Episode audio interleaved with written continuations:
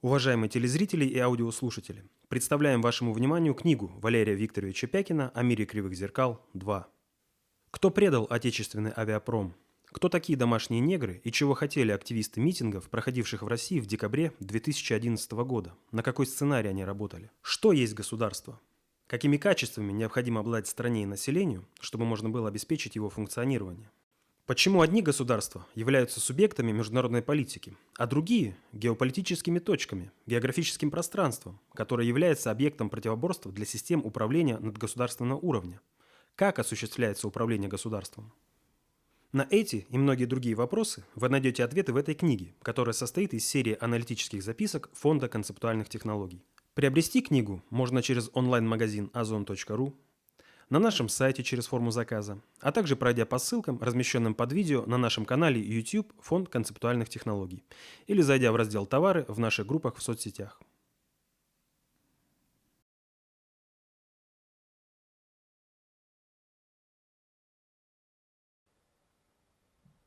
Здравствуйте, Валерий Викторович. Здравствуйте. Здравствуйте, уважаемые телезрители, аудиослушатели, товарищи в студии. Сегодня 6 апреля 2020 года. 2 апреля государь вновь обратился к гражданам России. И в связи с этим вопрос, э, очень много, я зачитаю один. Валерий Викторович, вы вновь будете защищать Владимира Путина? Ну, недельку мы переждали, как вы говорили в прошлом выпуске. Действительно, умереть после биологического оружия никто не хочет. Но просидеть до 30 апреля дома, еще и компенсировать зарплаты нереально. Обращаюсь к вам как предприниматель, э, пишет Александр. Учить доту, конечно, хорошо, но э, выплачивать зарплаты сотрудникам в условиях отсутствия выручки нереально. Больше половины людей устроены неофициально. Экономика на грани краха. За чей счет банкет? И вместо того, чтобы взять ответственность на себя, как настоящий государь и лидер, Путин перекладывает ответственность на местных князьков. Я уж не говорю, где взять денег на выживание предприятий, на выплату зарплат. Ну что ж, такая точка зрения имеет место быть, но товарищ явно не понимает, что происходит. Э, защищать Путина я не собираюсь, он в этом не, э, не нуждается. Просто нужно понимать, что делает Путин. А чего не понимают товарищи многие, кто по этому поводу начинают гонять эмоции, э, даже если они обоснованные, как в данном случае, действительно, откуда возьмет предприниматель э, деньги на выплату зарплаты, если он э, ничего не может продать, произвести продукцию, продать продукцию и, соответственно, выплатить зарплату. Так вот, ситуация в мире, вот я пытаюсь это объяснить, но как-то вот не получается, не слышат люди. Нужно понимать, что речь сейчас для всех стран мира, для всех стран мира, речь идет не о выборе между хорошо и плохо, а между плохо и очень плохо, вплоть до полной катастрофы – Россия в этом отношении находится еще в худшем состоянии. Еще в худшем состоянии. И мы к этому сейчас вернемся. Э, ведь что происходит? Вот когда люди, э, люди же не дураки, они же смотрят, они же видят. Они же видят, в принципе, постановку спектакля под названием коронавирус. Они видят, что э, везде, где происходят мощные очаги вспышки коронавируса, есть общие черты. Ну, например, всегда создаются условия для массового заражения людей. То есть больных э, инфекционной болезнью, коронавирусом, этим COVID-19, кладут э, с больными других направлений, и они от этого заражаются. Идет вспышка – были созданы специальные очаги заражения на различных круизных лайнерах. Сейчас вот создан э, очаг заражения на авианосце, э, американском авианосце Теодор Рузвельт. Вот. Много еще чего такого. Вот. идет манипуляция со статистикой, когда люди, заразившиеся коронавирусом, но умершие от другой болезни, записываются умершими от ковида-19. Умершими от коронавируса записывают и умерших э, до этого. Просто, ну вот, э, были диагностированы, что у них грипп, а оказалось после смерти COVID-19, э, от коронавируса умерли. Вот. Больше того, создается информационная истерическая среда. Вот есть э, такая притча. Сидит ангел перед э, городом и идет в этот город э, смерть. Ангел спрашивает, зачем? Говорит, хочу забрать 8 тысяч жизней. Но когда возвращается, говорит, зачем ты обманул? Смерти, ангел спрашивает у смерти, ты обещала забрать только 8 э, тысяч, а реально умерло 15. Э, смерть отвечает, я как и обещала, так и забрала. 8 тысяч, остальные умерли от страха. Так вот, э, в том же самом Бергамо что происходит? Город который практически состоит из одной зоны риска, то есть э, группы повышенной, э, это возрастная группа повышенного риска. Там через весь город прогнали колонну грузовиков с гробами. Находят э, умерших людей в, ну это уже в других местах, э, в домах престарелых, умерших от чего умерли, объявляет коронавирус, там этот COVID-19. Э, э, используют э, для хранения трупов городской каток, рефрижераторы для машин. Но это все управляемые параметры. И их можно подавать по-разному. Вот. И больше того, ведь можно было не допустить прохождения колонны э, с гробами через Бергамо. Можно было совершенно по-другому решить проблему э, с трупами в городе, не размещать их на катке. Но это управленческое решение. Вот. А кроме этого, еще идет регулярная рассылка СМС. Ах, э, пандемия, пандемия. Э, все плохо, и мы все умрем, если не будем делать так-то, так-то и так-то. Люди нормально смотрят на это и говорят, ну это спектакль. Смертность от коронавируса ковид, она э, значительно меньше, чем от других э, сезонных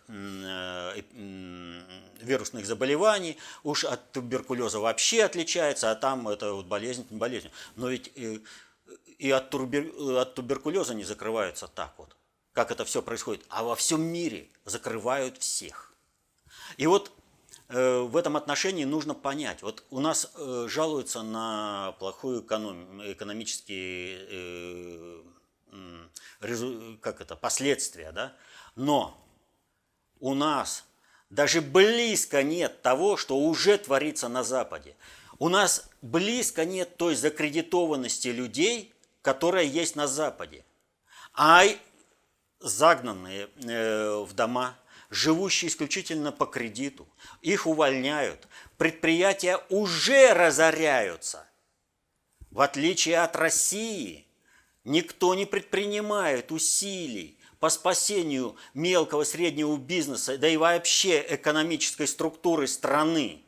Потому что сделано это для другого при создании массовой вот этих истерического состояния должны быть решены задачи глобального переустройства мира, управления государствами, межгосударственными союзами. А главное в данной ситуации, когда мы говорим об экономике, это сдутие информацион... этого инфляционного пузыря.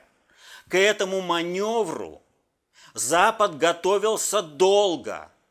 Он провел ряд мероприятий по подготовке э, своего населения к тому, чтобы потом накрыть это, э, этой истерией. Говоря Запад, в данном случае я имею в виду как и э, сам объект управления западные страны, так и субъект управления под названием глобальный предиктор. Вот все мы помним, что были такие эпидемии, как МЕРС, САРС, э, лихорадка Эбола. И они прошли как бы стороной. Они Россию особо не задели. А на Западе они получили очень серьезное звучание.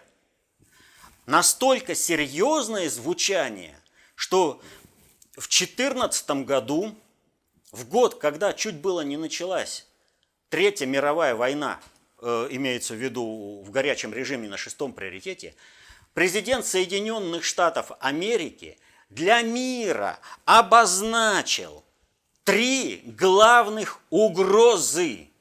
Это лихорадка Эбола, Россия и ИГИЛ.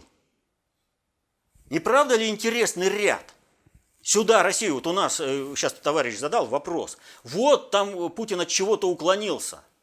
Да Путин на переднем крае борьбы за Россию бьется так, что вот, Россия обозначена была как объект атаки, и Россия является самым лакомым куском в мировой экономике, когда можно будет не так сильно разорять Запад, обеспечив оставшуюся денежную массу природными, людскими, производственными ресурсами России. И такая опасность капитально есть. Она, она громадная, эта опасность. По одной простой причине. Благодаря святым так называемым 90-м, Россия стала сегментом западной экономики. Управление отраслями экономики России во многом выведены за рубеж. Они не являются государственными. И, соответственно, этому, вот в этой ситуации – Россия должна была стать просто кормовой базой. Просто кормовой базой для западных компаний. Вспоминаем все предыдущие кризисы. Государственное управление России. Я имею в виду вот 98 год, там, другие вот эти, да? Да даже то, что было при Путине. Э, государственное управление, оно спасало малый и средний бизнес. Она заботилась о сохранении производства, экономики страны. Нет. По одной простой причине, что тогда система, сфера выживания страны находилась в другой э, плоскости. И тогда работали именно там. Но сейчас, когда созрели условия для выхода э, России из-под управления, из-под надгосударственного управления, возвращение в России суверенитета, критически важным стало сохранение собственной экономики, мелкого и среднего бизнеса. Его не спасают нигде, и только в России предпринимаются условия для того, чтобы спасти. Это не значит, что сразу все в шоколаде. Выстоять под ударом со стороны э, коллективного Запада Россия в принципе не может. В принципе. Это вот знаете, э, вот э, сейчас претензии к Путину, вот э, с бизнесом такое творится, там, с мелким, со средним, да, это все равно, что вот Сталину бы во время Великой Отечественной войны сказали бы, о, смотрите, какая ситуация, гитлеровцы уничтожают наши танки, нашу авиацию, претензии к Сталину. Путин, как Сталин, сейчас маневрирует. Он спасает страну. Он выводит ее из-под удара. Потому что, еще раз говорю, мир подготовили к тому, что будет страшная лихорадка. Это вот такой маневр управленческий, он возможен только при одном условии, когда есть один центр концентрации управления без его альтернативы. То есть, пока существовал Советский Союз, никакой вариант э, всеобщей э, паники, вот такой всеобщих одинаковых действий, был невозможен в принципе. Даже при том, что Парцов номенклатура стремилась сдать Советский Союз. Но когда стал мир однополярным, и Россия встроилась в этот однополярный мировой порядок в качестве исключительно сырьевого придатка, и когда Путин позволил себе вдруг заговорить о суверенитете страны и выводить ее, и говорить, ресурсы страны должны работать на интересы России – Ему что, простят на Западе, что он спасает экономику? Естественно, не, не, спас, это, не простят. Но главное для того, чтобы у них все получилось и Россию можно было съесть, нужно возбудить ненависть к Путину здесь и сказать, а это он все виноват. Вот мы весь Запад белый такой пушистый, и у нас все так хорошо, и мы такие вот ничего не хотим по отношению к России, а вот Путин не может защитить свою страну. Я уже не говорю о том, как западные государства, западные руководители защищают свою, э, это самое, своих граждан. Когда разоряетесь, это ваша проблема. Э, что вы там работу потеряли, это ваша проблема, никто. Посмотрите, как они между собой-то общаются как они средства защиты друг у друга воруют, когда они списывают э, различные проблемы экономические, политические друг на друга. Кто будет э, козлом отпущения во всем этом? Они между собой это решают. Что по отношению к нам? Они решают другую задачу? Значит, Грецию они э, в кризис 2008 года слили, сейчас сливают Италию, да, такие прям это, а Россию они пожалеют, да. Для них она как э, сырьевой придаток и пожалеют. О гражданах подумают. Что-то они не жалели в 90-е годы. Грабили как вообще невозможно было. А сейчас они прямо вот все, Путин такой тиран, он Deutsche Welle, да, постоянно дает информацию это, вот, для либерастов против Путина. Надо вот свергнем Путина, все будет в шоколаде, все будет хорошо. 90-е наступят, святые. Вспомните их. И кому было хорошо в этих 90-х? Западные страны отнюдь не страдают ни альтруизмом, ни благотворительностью. Падающего подтолкни. Посмотрите, что стало э, с индейцами в Северной Америке, когда туда пришли европейцы. Что, мы в другие? Это нас, которых Обама записал, что мы мировая угроза, как эпидемия лихорадки Эбола – как террористическая организация ИГИЛ и Россия главные угрозы миру. Это что, в мире нет этого консенсуса по отношению к стране? Да, и в этот момент надо обязательно сказать, а во всем этом виноват Путин.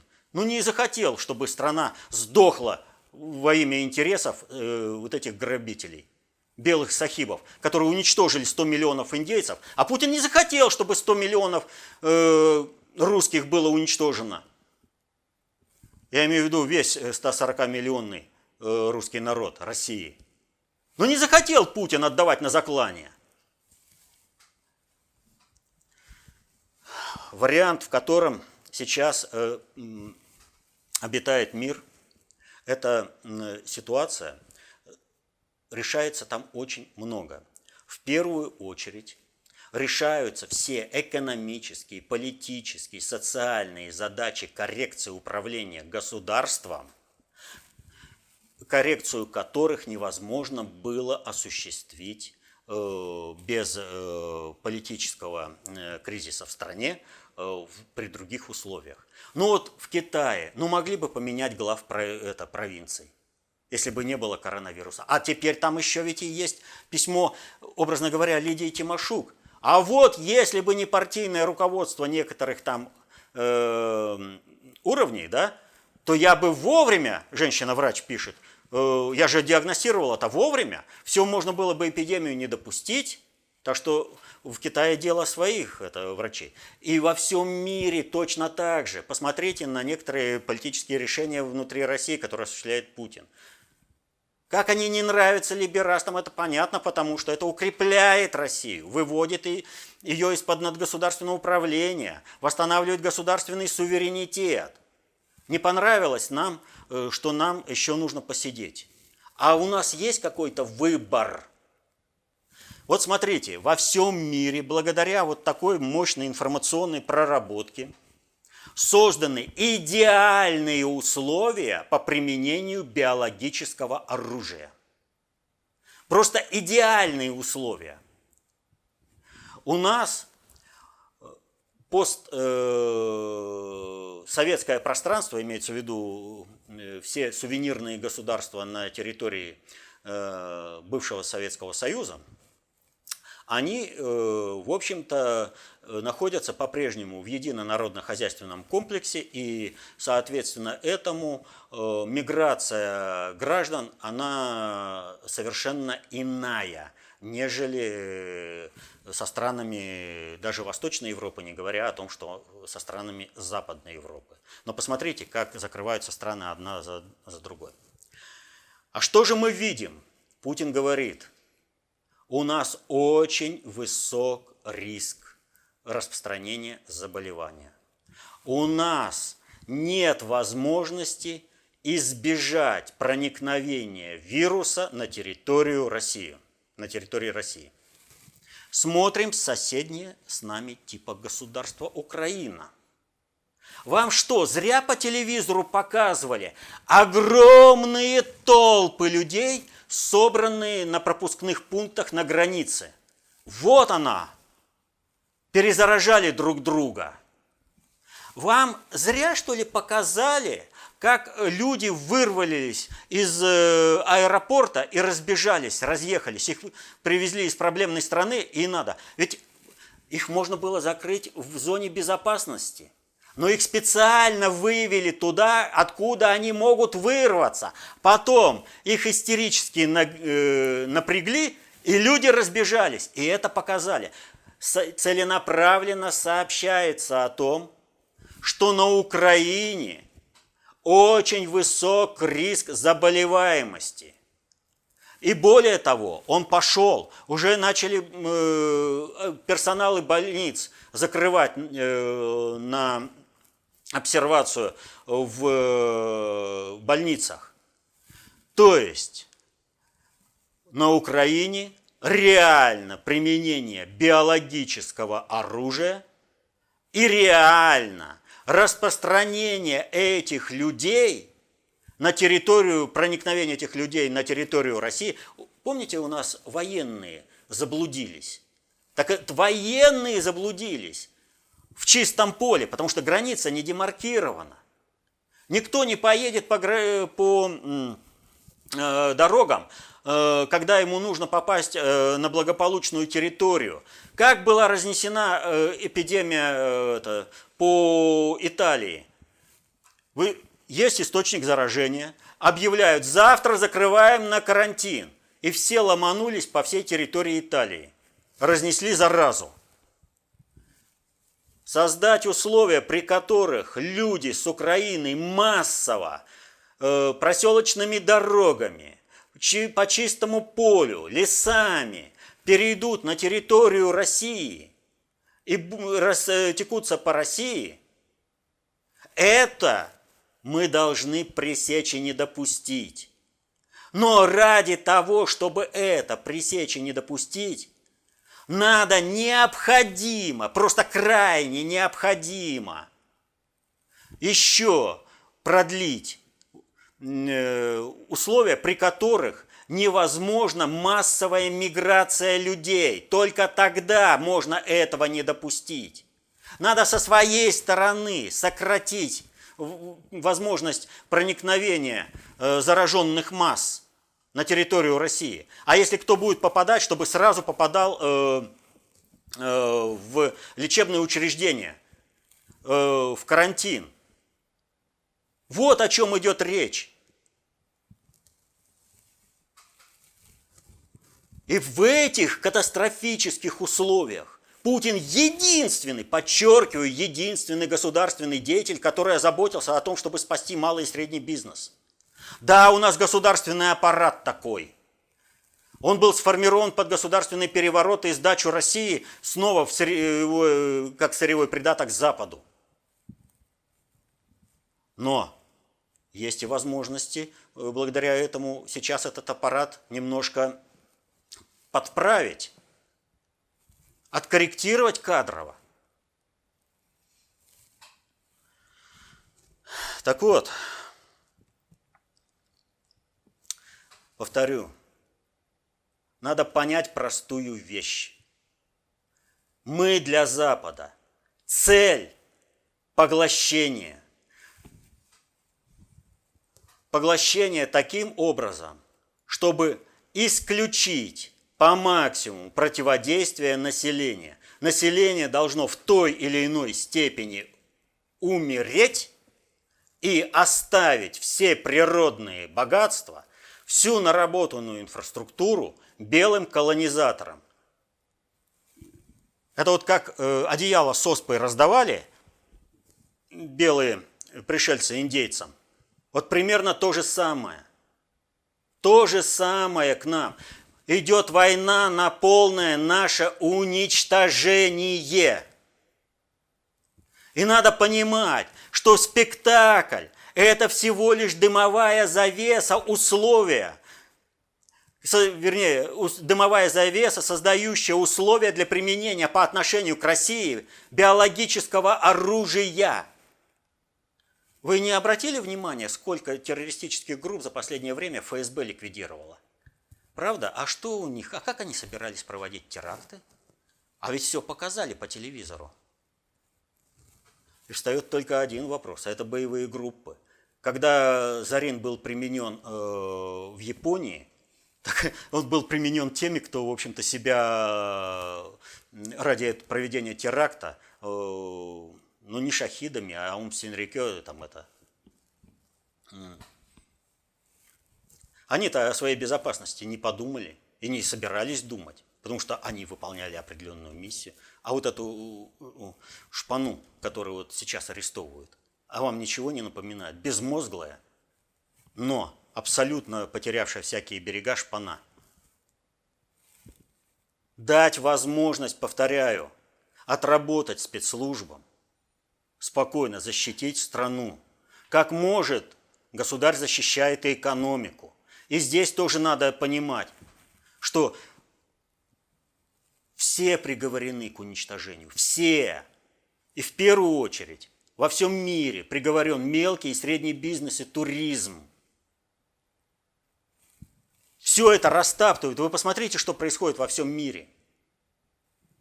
А уж наш мелкий и средний бизнес им зачистить тем более необходимо, что в этой сфере работает достаточно большое количество людей, которые, потеряв э, условия к существованию, э, сами уничтожат свое государство, а потом и вымрут сами. Ну, он, великие шумеры из Киева. Попрыгали на Майдане, счастье обрели. На это двигают, чтобы сами уничтожили свою страну и сдали бы природные богатства – э, поработителям. Он как на Украине. Землю. Принимайте землю. А мы вон всех по миру распихали, защитить землю некому. На ней работать даже некому. Вот. Так что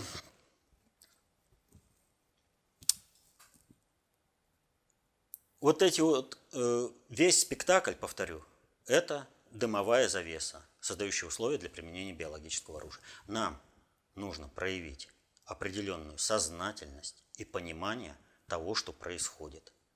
И понимать, какие бы издержки не были, как бы трудно не было, вопрос заключается уже даже не о сохранении бизнеса, а о сохранении жизни населения на, э, на территории России. Всего населения Российской Федерации. Вот о чем идет речь. И даже всего постсоветского пространства. Вот так вот. Не все так просто. И вот еще. раз уж э, вопрос заключается, вот я говорю война, война, да. Э, сегодня мы опубликовали э, новую версию войны, аналитические записки войны. Ну, это вообще-то полноценная книга. Вот, когда она будет опубликована, это вопрос, но тем не менее. Значит, она значительно расширена по многим направлениям. Вот. И именно там объясняется, как ведутся современные войны. Что такое гибридная война и как защититься от того или иного вида агрессии.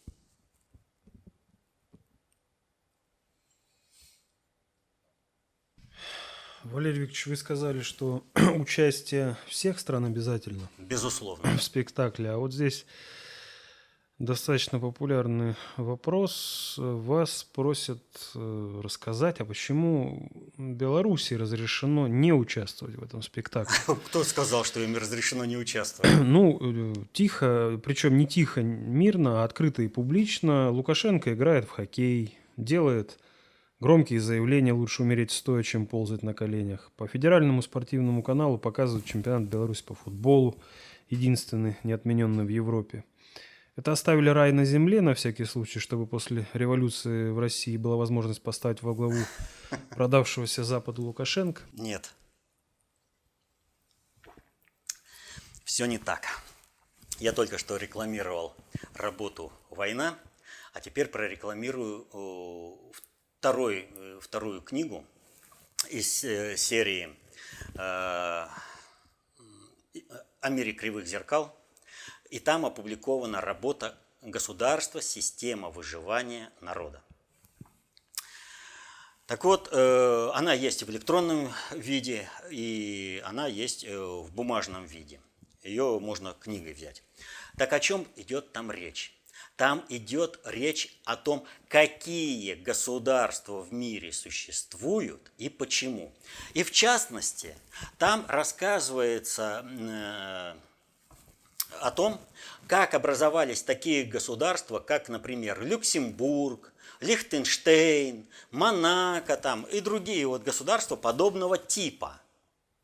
Вот. А образовались они потому, что у субъектов государственного управления, формировавшихся или сформированных вокруг них, в это время для, до них не доходили руки по каким-либо причинам. Либо связаны были э, противостоянием с более серьезным противником, либо решали какие-то э, свои внутренние задачи. Но э, либо им нужна была площадка для переговоров, э, потому что были достаточно слабы, э, чтобы поглотить более крепкого субъекта, и таким вот образом появлялись вот эти вот государства. То есть у них появлялся исторический шанс – стать э, государством-буфером между крупными государствами. И руководители этих государств этим шансом воспользовались. Такой шанс исторически выпадает редко, и далеко не всем. И по историческим меркам э, такой шанс, он кратковременный. Если вовремя руководитель государства этим шансом не воспользуется, то э, он будет э, поглощен более мощным субъектом государственного управления. Он войдет в состав другого государства. Вот. Именно потому, что э, вот эта вот раздробленность э, германских государств, э, вообще европейских государств была колоссальной. У них государство заканчивалось там, где заканчивалось острие меча. То есть э, все, что мог силой у, подчинить себе – сюзерен, то и получалось. Вот. Так и формировалось западное государство. Так вот, что касается Лукашенко. Вот я когда смотрю на него, я просто не прекращаю удивляться его безграничной тупости. Вот что сейчас э, в отношении Беларуси и еще одной страны на территории постсоветского э, пространства э, Туркмении общего. Сейчас крупным игрокам не до них. Сейчас решаются более глобальные и значимые вопросы. Сейчас у них появился исторический шанс реализоваться в качестве э, вот такого государства, как Лихтенштейн или Люксембург. Но именно государственное управление э, Туркмении Гурбангулы Бердымухамедова и Александра э, Григорьевича Лукашенко, они это время тратят впустую, просто впустую для своего будущего впустую. Он, вот у него был вот этот шанс, а он уходит, он уже уходит, он истратил это время в никуда. Он не сделал ни одного необходимого государственного управленческого шага, чтобы обеспечить именно государственное существование своей э, Республики Беларусь. Э, вот э, в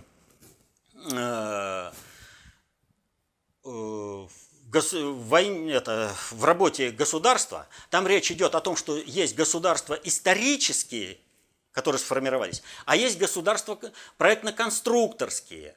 Так вот, шанс перевести в историческое государство Белоруссию из проектно-конструкторского, как и у Туркмении, упущен, полностью упущен – и упущен именно благодаря вообще непониманию процессов управления и Лукашенко, и Бердымухамедову.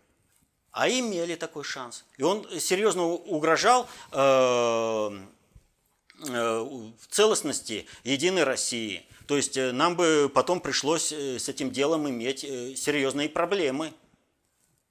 Вот. Но коли бы он же обеспечил бы трон-то, товарищ не понимает, как управляются государства, как они формируются, как они развиваются, как умирают. Он не понимает разницы между проектно-конструкторскими государствами и государствами в принципе. Он вообще не знает, что такое надгосударственное управление и как оно осуществляется. Он под этим надгосударственным управлением, но он не знает. Им управляет коварный некто.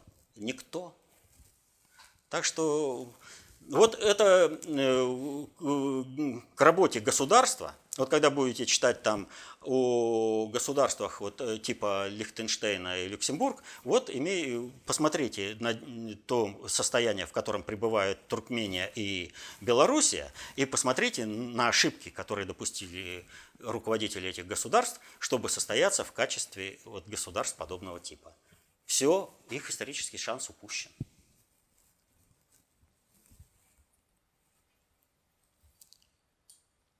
Следующий вопрос от Сергея. Еще 67 человек подписались под этим вопросом.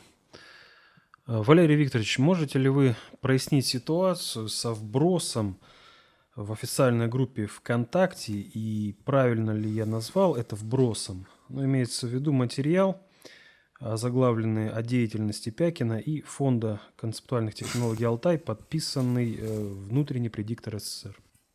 Нет, это не вброс. Э, значит, э, размещение этого материала на ресурсах Фонда концептуальных технологий вызвано необходимостью зафиксировать этап в развитии концептуального движения вообще в России и в мире. И э,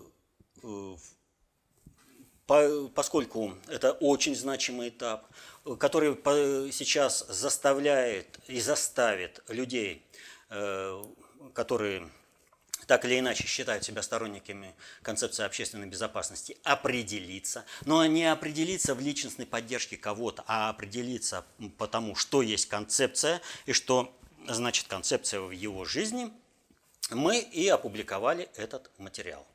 Значит, мы не будем, вот я лично не буду разбирать э, все, что там написано. Единственное, что схожу, что вот этот материал, он из разряда нарочно не придумаешь. Вот захочешь написать вот так вот, не напишешь. Но э, он очень полезен. Очень и очень полезен. И полезен он вот чем. Если человек правильно применит свое знание, концепция общественной безопасности, достаточно общей теории управления.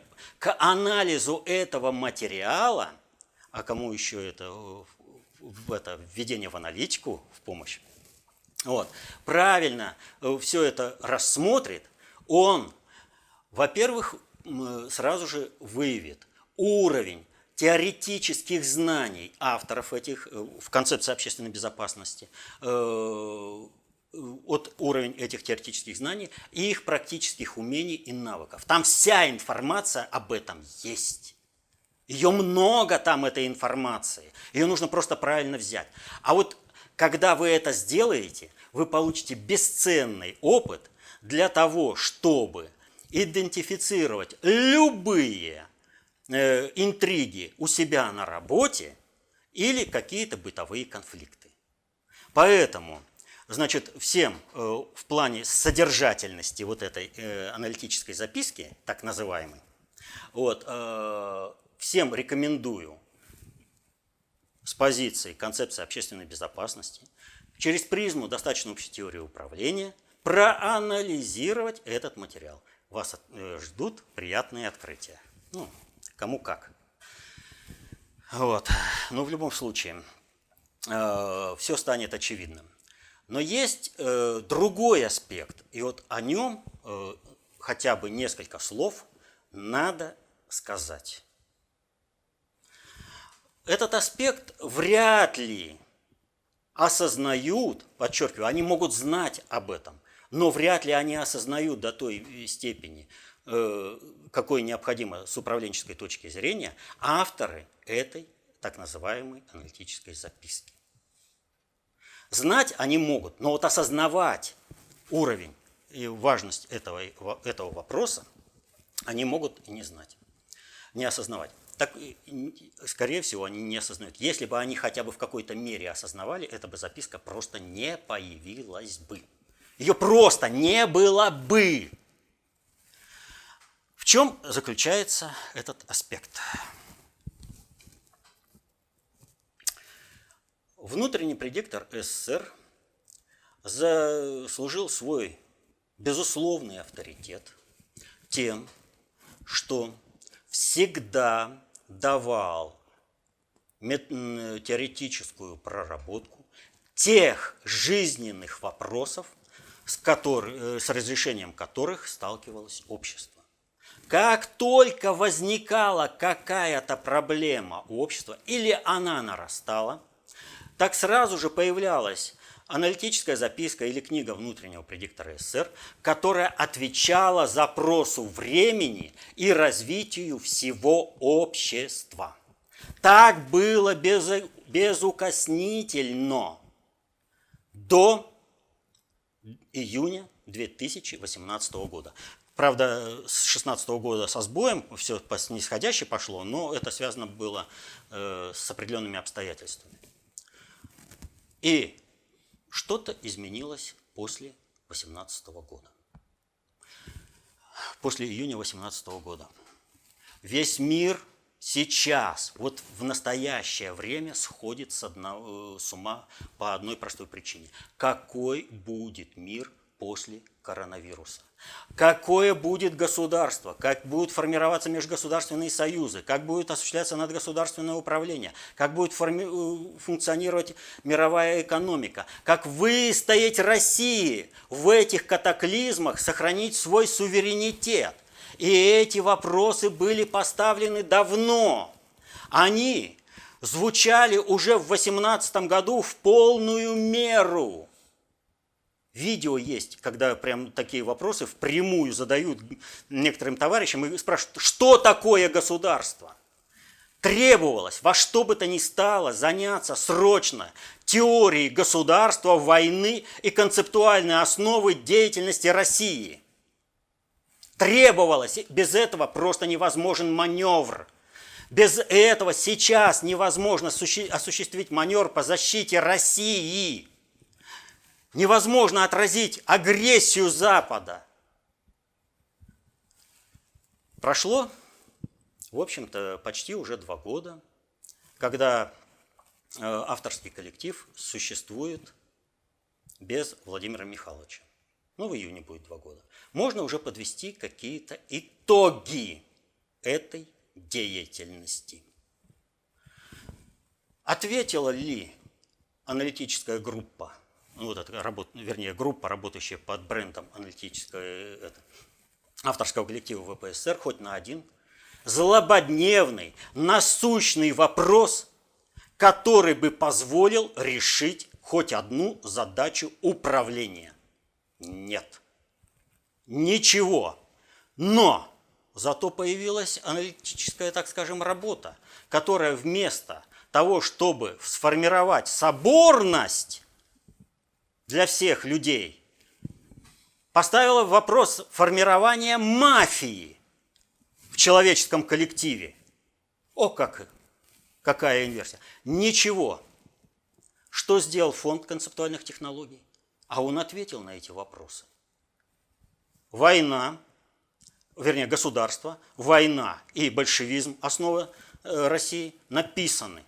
Вовремя написаны. Можно спорить как угодно. Хорошие они или плохие, но фонд на этот вопрос ответил. И возникает вопрос. Вот всегда авторский коллектив работал на глобальные проблемы, на разрешение глобальных проблем. Сейчас разве от Пякина мир с ума сходит? Или же решается вопрос, какой будет мир после коронавируса? Есть хоть одна аналитическая работа, посвященная этим проблемам? Нет.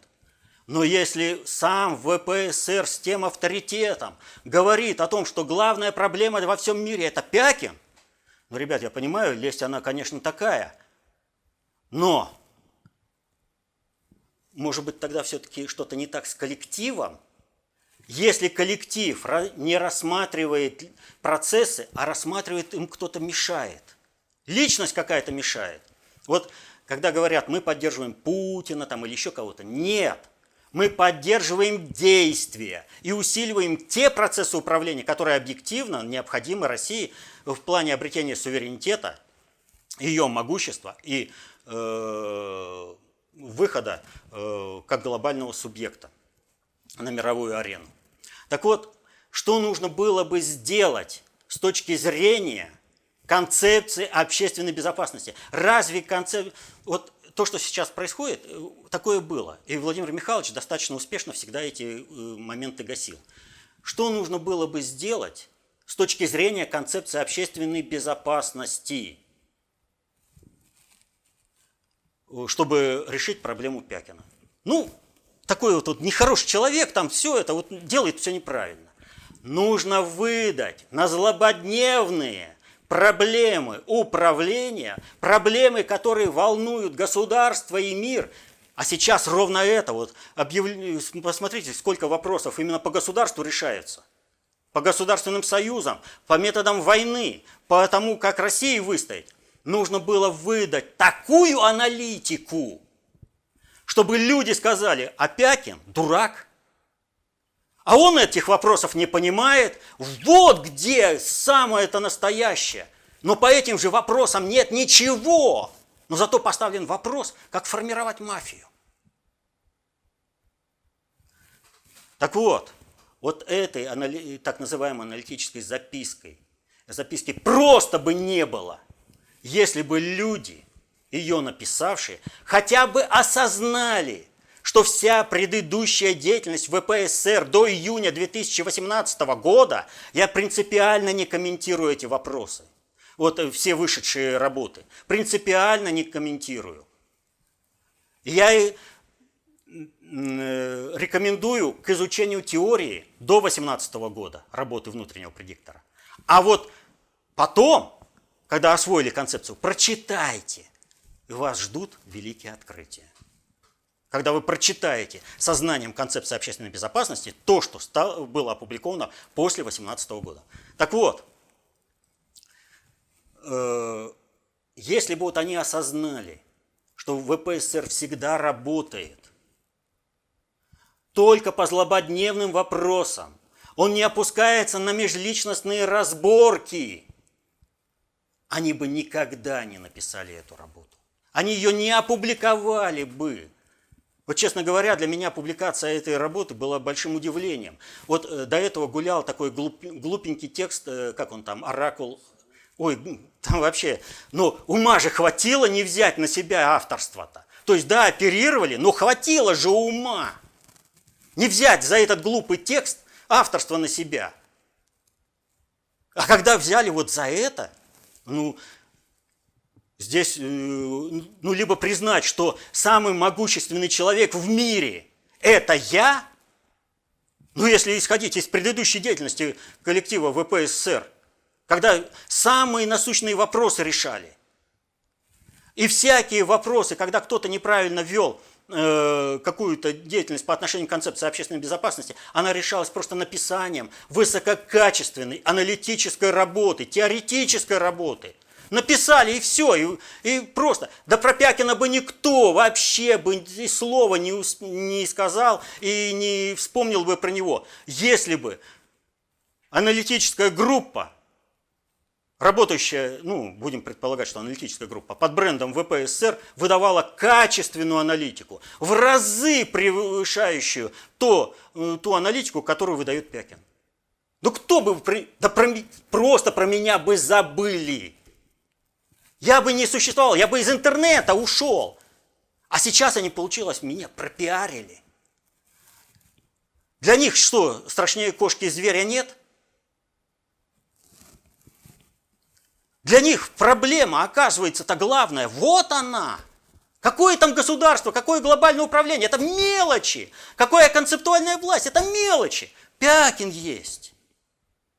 Ребята, вы, вы что, с ума сошли, что ли? Ну, в общем-то, это вот показатель, качественный показатель. Это финал вот этой почти двухлетней деятельности коллектива в котором нет Владимира Михайловича. Приплыли, пришли к закономерному результату. А говорили, что вот Пякин наговаривает. Вот такая ситуация. И здесь, вот повторю, без всякого варианта концепция общественной безопасности не подразумевает переход на личности, а подразумевает решение процессов управления, вопросов управления. Вы описали глубоко, правильно, теоретически верно какой-то процесс управления, и вы решили проблему с человеком. Он просто, как субъект управления, перестал существовать. На этом уровне имеется в виду. Все, все, что нужно-то было написать, качественную аналитику по вопросам государства, войны и концептуальной основе э, жизнедеятельности государства, необходимую для осуществления управления в конкретный момент. Теорию надо было писать. Товарищ Сталин говорил, мы можем напутать что-то в экономике, но мы это выправим. Но если мы напутаем что-то в теории, нам смерть, смерть, смерть. И что? Где теория, которую выдавал все время ВПСР? Где она? Или нам что, эту теорию считать, что теперь не соборность для всех людей, а мафия для избранных?